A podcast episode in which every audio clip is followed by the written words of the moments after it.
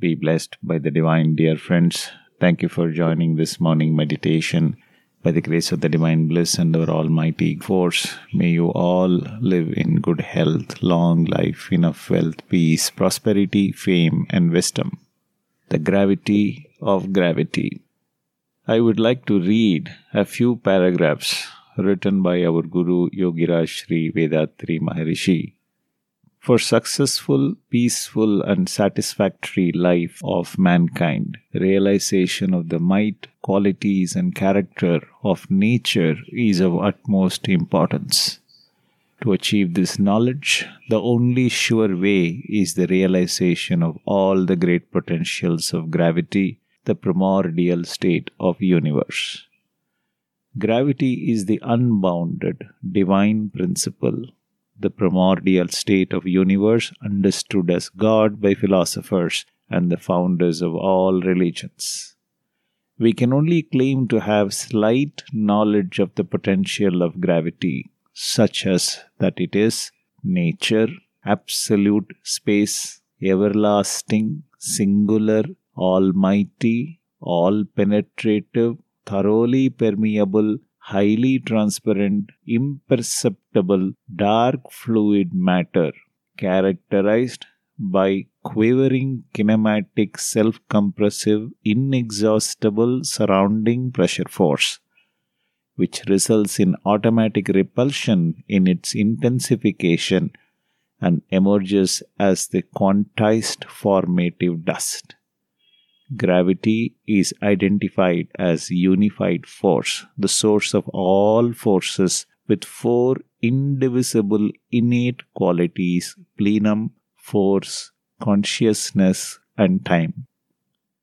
There are countless secrets as yet unknown about gravity because its existence, qualities, and character are imperceptible. In its primordial state, Gravity is a concentrated stock force with all its adorable divine potentials, maximally intensified by its own compression. It becomes formative dust, that is, a spinning magnetized quanta of space itself. Gravity is inexhaustible, omnipotent, omniscient, almighty with the natural power of self compressive force. It is stock force which transforms as the whole universe. This inexhaustible fluid principle is penetratingly filled in everything and every place, appearing as pure space throughout the universe. The space contains formative dust, which emerged by the self compressive force of gravity.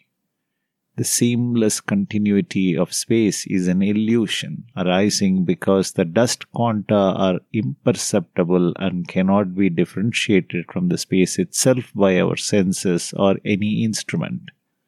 The water we see is nothing other than vast collection of molecules, but we perceive it as an unbroken quantum.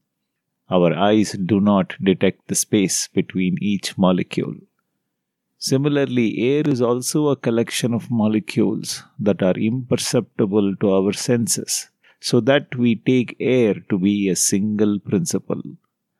Similarly, the formative dust also is not seen. As we detect the presence of molecules and atoms in air and water from the effect they have on other things, the existence of dust in the space can be inferred from the observation that all the heaviest masses, planets, and galaxies are easily floating on the space. Thank you, my friends, for listening to this. I hope this gives you an inspiration to get your day started on this wonderful, auspicious full moon day later today we will have full moon day. So tomorrow morning we will do Panjabhudar Navagraha meditation. Be blessed by the divine. Vazhga Valamudan.